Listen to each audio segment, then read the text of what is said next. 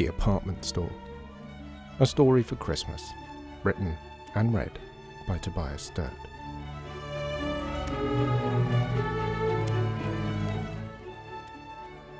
Chapter 5. A Proposition. Ivy was in the Olympic when they got back downstairs, talking to Dor. "You're not the only ones having an eventful day," said Dor when he saw them. "Ivor's been fired." "I was late," she said. "I didn't even realise I was late. Apparently I'm always late. I didn't even realise that either, to be honest. I told them I'd been waitressing in Paris, and that was why, but I don't think they believed me. Actually, I don't think they really understood what it was I was talking about. I'm not sure I did either. So anyway, they fired me." "Oh no, Ivy, that's our fault," said Lydia. "I'm so sorry." "Oh, I was pretty terrible at it, really, even when I wasn't pretending to be terrible at it like this morning. I mean, I didn't even have to pretend that hard, and I was pretty terrible, wasn't I? I think they'd been thinking about it for a while. I mean, it sounded like he had this whole speech all prepared and everything. I'll just have to find another job, I guess." "Well, maybe we can think of something," said Artie. "What do you think, Mr. M?" "Hang on," said Dor. "In the shop? I mean, I'm sure Ivy could do the job, but someone's already doing it. Me, to be precise." "We are expanding the store," said Mr. M grandly. "Expanding?" said her father. "Where? I thought we were already as big as a town or whatever it was. Certainly feels like it sometimes, squeezing down into that storeroom." "Upstairs," said Mr. M, "in the apartment. We are going to make a Christmas... what is the word? Grotty?" "Sounds about right," said Dor. "Grotto," said Lydia, getting cross. "He meant grotto." "More of a department," said Artie. "A special Christmas department." "We're a department store now." Dor looked at them quizzically. "And Ivy's going to be Santa Claus? Our new neighbour is going to be an elf?" "Mr. Krampus will help me, I hope, to start the new department." Mr. M savoured the word like it was a treasure. "Well, look, I wasn't expecting anything, Mr. M," said Artie, "but I'd love to, of course, I'd love to. Isn't this the most beautiful moment? I'd forgotten this moment when things are starting, when an idea is just emerging from its chrysalis, so to speak, stretching its wings, trying them out, revealing its true glory. How could I not love to?" "You certainly land on your feet, don't you?" said Dor. "Why do you have to be so mean?" said Lydia suddenly. "Just because you've never done anything but sit there reading magazines and thinking you're being funny, we've had a proper idea, and it's properly exciting, and all you can do is be mean. Just because you don't ever think of anything doesn't mean other people can't. Other people want to make things and do things and not just sit around. You're so irritating." "Lydia," said Ivy. "Hey now," said Artie. "That's uncalled for, Lydia. To be honest, that's pretty mean itself. And all that I said earlier about the Olympic and the people who come here, that goes double for your father. None of that could happen without him. Who stocks the shelves? Who makes the sandwiches and makes the change? Who makes this work? And without him here, welcoming people, talking to them, making them laugh, what kind of place do you think this would be? Would this be so large without him? Nothing works without people like your father. Your idea won't work without him." Dor was looking at Lydia with a steady gaze. She avoided his eye. "I'm so glad I have a use," he said. "So am I," said Mr. M, who looked uncomfortable. "You work very well here, Dor." "Thank you," said Dor. "But we expand and get bigger," said Mr. M, trying to get the conversation back onto happier territory. "And that means we need more people." "And that could mean you, Ivy," said Artie. "What do you say?" "What I say," said Ivy, "is that if you think I'm pretty terrible as a waitress, you should see me work in a shop. I mean, I'm awful, just awful. I worked in a dress shop once because I thought, I'm studying fashion. You know, I should understand the experience. You know, the sharp end, the buying and selling, and I was purely awful. The dresses were horrid, all horrid fabrics and cut so badly. And the poor women, they look so sad, you know? A dress is supposed to make you look good, to make you look you, like the best you, to make the you are inside, outside, if you see what I mean. And they just look so sad and wrong, and I'm afraid I told them so. I mean, when I thought to, when I was paying attention. The rest of the time, I kept getting distracted, kept thinking of ways to improve things, but they didn't want to know. They didn't want new ideas, and they didn't like me telling people the truth. They fired me too. 10 days, she added triumphantly, like that was a measure of success. "This won't be a dress shop, Ivy," said Artie patiently. "No, I know, but what I think is," said Ivy, remembering what it was that she thought, that ought to be what I do, oughtn't it? I mean, that's what I'm studying and that's what I love, you know, looking at someone and seeing how they can make them just shine, you know, just glow.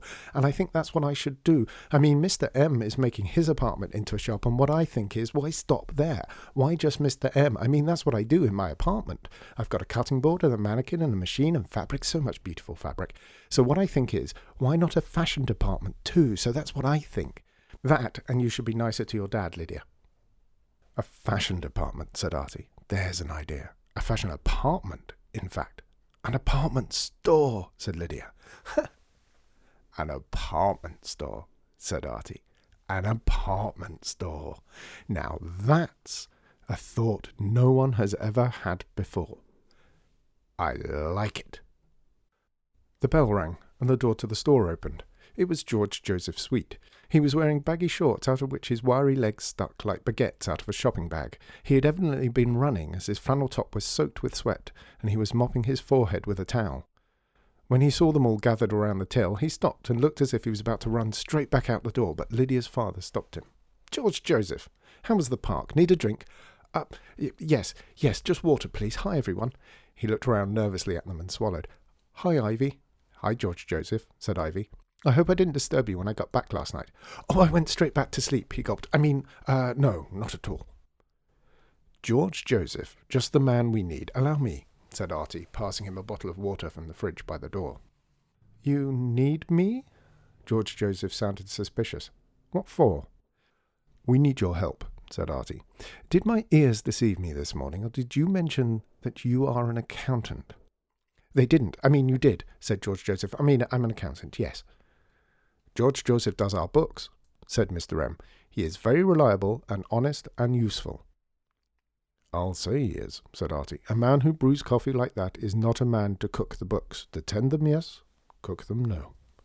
"I am pleased to say," said George Joseph, "that I have never been party to any impropriety." "Financially speaking," said Ivy. "Financially speaking, yes," agreed George Joseph. "Then yours is exactly the help we need," said Artie.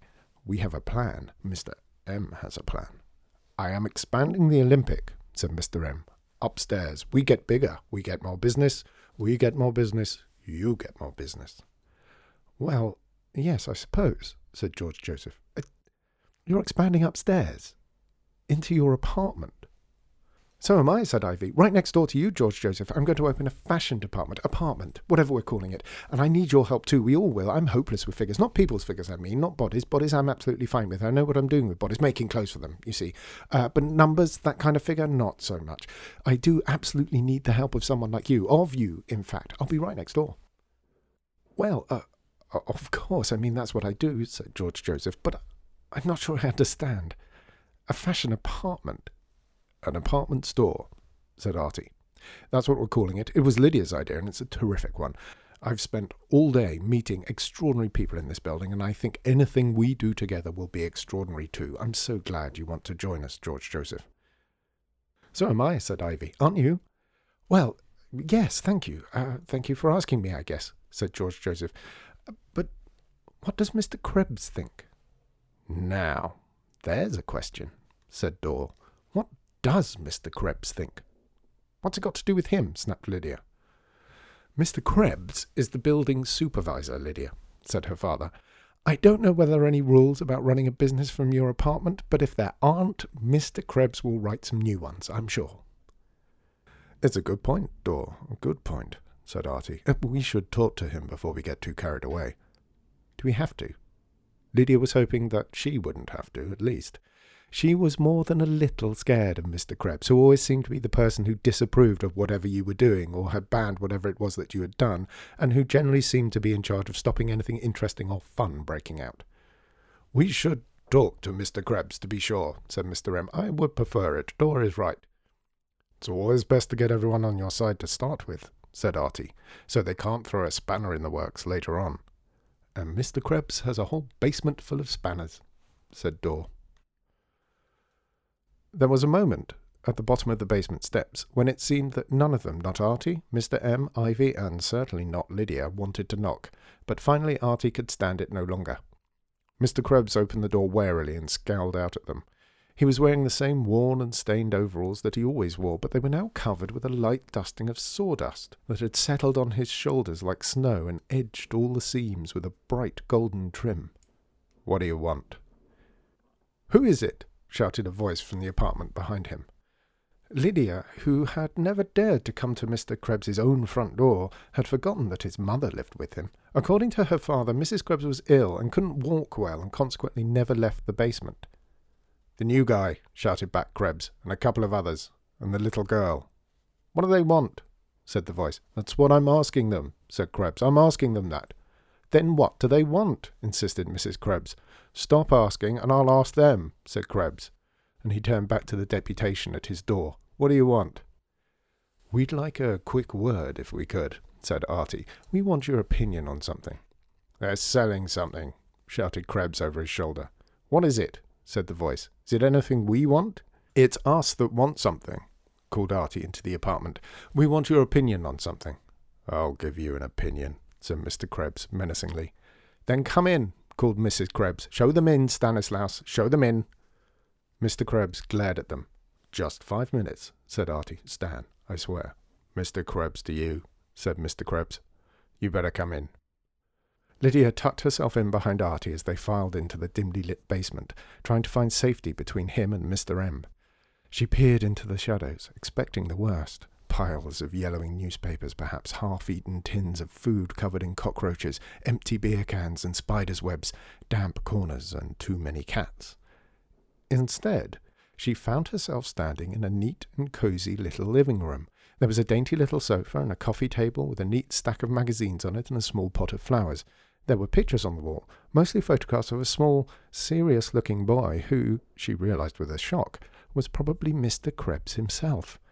And in the corner was a high-backed armchair in which sat a tiny old woman, propped up among cushions, a reading light on beside her, and an electric fire burning in the grate. "Well now, who do we have here?" Lydia could see immediately that she was Mr. Krebs's mother, but there was a fierce glint in her eye that he didn't have, something shrewd and interested. "It's a long time since we had visitors, isn't it, Stanislaus? Have a seat." No one made a move to sit down. "Otto Krampus, madam." Artie made a little bow and presented his hand to shake. "I moved in this morning, up at the other end of the house, right up in the attic." "I know. Stanislaus told me all about it. An interesting turn of events, I think." She looked at Artie quizzically, and then, "Mr. M, I know, of course." "I'm Ivy," said Ivy, who couldn't help herself giving a little curtsy. "Ivy Wong. I live on the 3rd floor, directly under Artie. That's Mr. Krampus, you see. He said to call him Artie. It's kind of a nickname, I suppose." "He didn't say that to me," said Mrs. Krebs, shooting Artie a glare. "And you must be Lydia. I have heard a lot about you, Lydia. Stanislaus tells me everything." Lydia felt all the blood drain from her face. She looked down at her shoes. "But now, you were going to tell me something, Mr. Krampus." She turned back to Artie. "Please, call me Artie," said Artie. "You see, Mrs. Krebs, Mr. Krebs, the four of us, well, more if you include the rest of the M family and Lydia's father, we have been talking, and we have an idea that we would like your opinion of." "Are you sure?" asked Mrs. Krebs. "You might not like it." "You strike me, if you don't mind me saying so, as a woman of perspicacity and insight, Mrs. Krebs, and I suspect that your opinion would—" Artie stopped and cocked his head on one side, looking at Mrs. Krebs. "A woman of perspicacity and insight." I've said those words before. A retirement presentation. Sales department. 20 years ago, perhaps not 25 even. I'll remember the name. I never forget the name, not once. Regina. Regina Novak. You used to work at Krampus. "Under my maiden name," said Mrs. Krebs, smiling a sly smile. "I did wonder if you would get it." "I never forget a name, and I never forget an employee," said Artie. "Faces, I'm not so hot at. Otherwise I would have recognised you immediately, as you haven't changed an iota." "Neither of you, I see," said Mrs. Krebs, still smiling. "Only an address, I'm afraid," said Artie, smiling now too. "Still Otto Krampus through and through. Still selling dreams." "Is that what you've come to sell now?" asked Mrs. Krebs. "A dream?" Of course. What else is there to sell? Said Artie. I'm serious, though. What is it that Oscar Wilde said? All of us are in the gutter, but some of us are looking at the stars. Now, this building is far from being a gutter, Mr. Krebs, far from it. Well-maintained, warm, comfortable for the money. But I think we can all agree there are no stars under this roof. But why should we give up on that glitter, on that glory? Why shouldn't we want to shine ourselves? We might not see them yet, but there could be stars shining in this building. Look at Ivy. She has talent, she has ambition, and not just for herself. She sees how her talent can help other people, how something that seems so ephemeral and trivial as fashion can shape someone's self, how they see the world and their place in it. What does Ivy need to shine? A place to work, to see her customers, to sell them their dreams. This building could be full of stars, every apartment shining. And not just with talent. Take the Olympic. If Mr. M could expand, use the spare room he has to increase custom, more people through the door means more money coming into the business, which means more money coming into the building. You're saying that you people want to turn your apartments into shops, said Mrs. Krebs. Think of them as departments. Like a department store, said Artie. An apartment store. Selling things to customers for money, said Mrs. Krebs. For an increase in the rent, said Artie. A small increase, said Mr. M. A large increase, said Mr. Krebs. A percentage, said Mrs. Krebs. A small percentage, said Artie. Stanislaus, said Mrs. Krebs, makes furniture. Mother, said Mr. Krebs. Do you, Mr. Krebs? Said Artie. What do you make? It's a hobby, said Mr. Krebs. He made everything in this room, said Mrs. Krebs. He made that coffee table there. Did you now? Artie bent to look at it. Is that top all marquetry? 6 different kinds of wood, said Mr. Krebs, joining him to look at it. The leg is lathe-turned, said Artie. And the claw feet? Carved them myself, said Mr. Krebs. First few tries were terrible, looked like my feet. Got the hang of it, though. Lydia had never heard Mr. Krebs speak a sentence that long before. What are you working on now? Asked Artie. Cocktail cabinet, said Mr. Krebs. Ivy snorted, stifling a laugh, and he shot her an offended glance.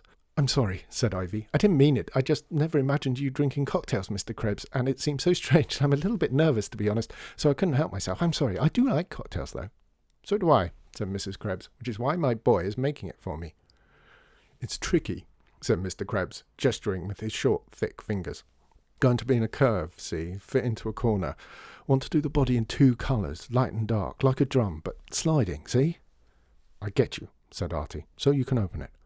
Have you considered a tambour door, so that it just slides round? A tambour? Mr. Krebs frowns. Like slats, you mean? Yeah, that could work, that could work. Could you work to order, Mr. Krebs? Said Artie. Could you take customers? For the right price he could, said Mrs. Krebs. A furniture department, said Artie, and winked at Lydia.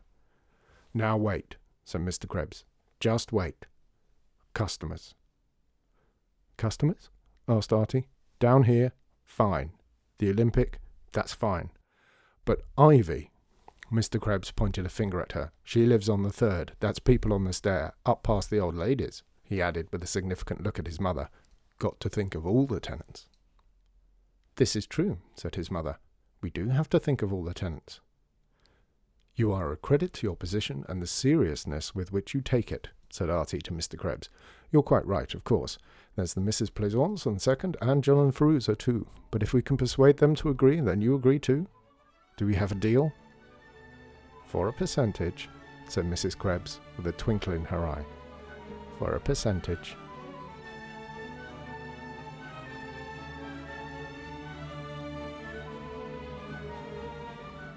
The Apartment Store was written and read by me, Tobias Sturt. The music is Tchaikovsky, The Christmas Tree from the Nutcracker, sourced from muzzopen.com. You can find more at Apple Podcasts, where you can also rate and review us if you'd like.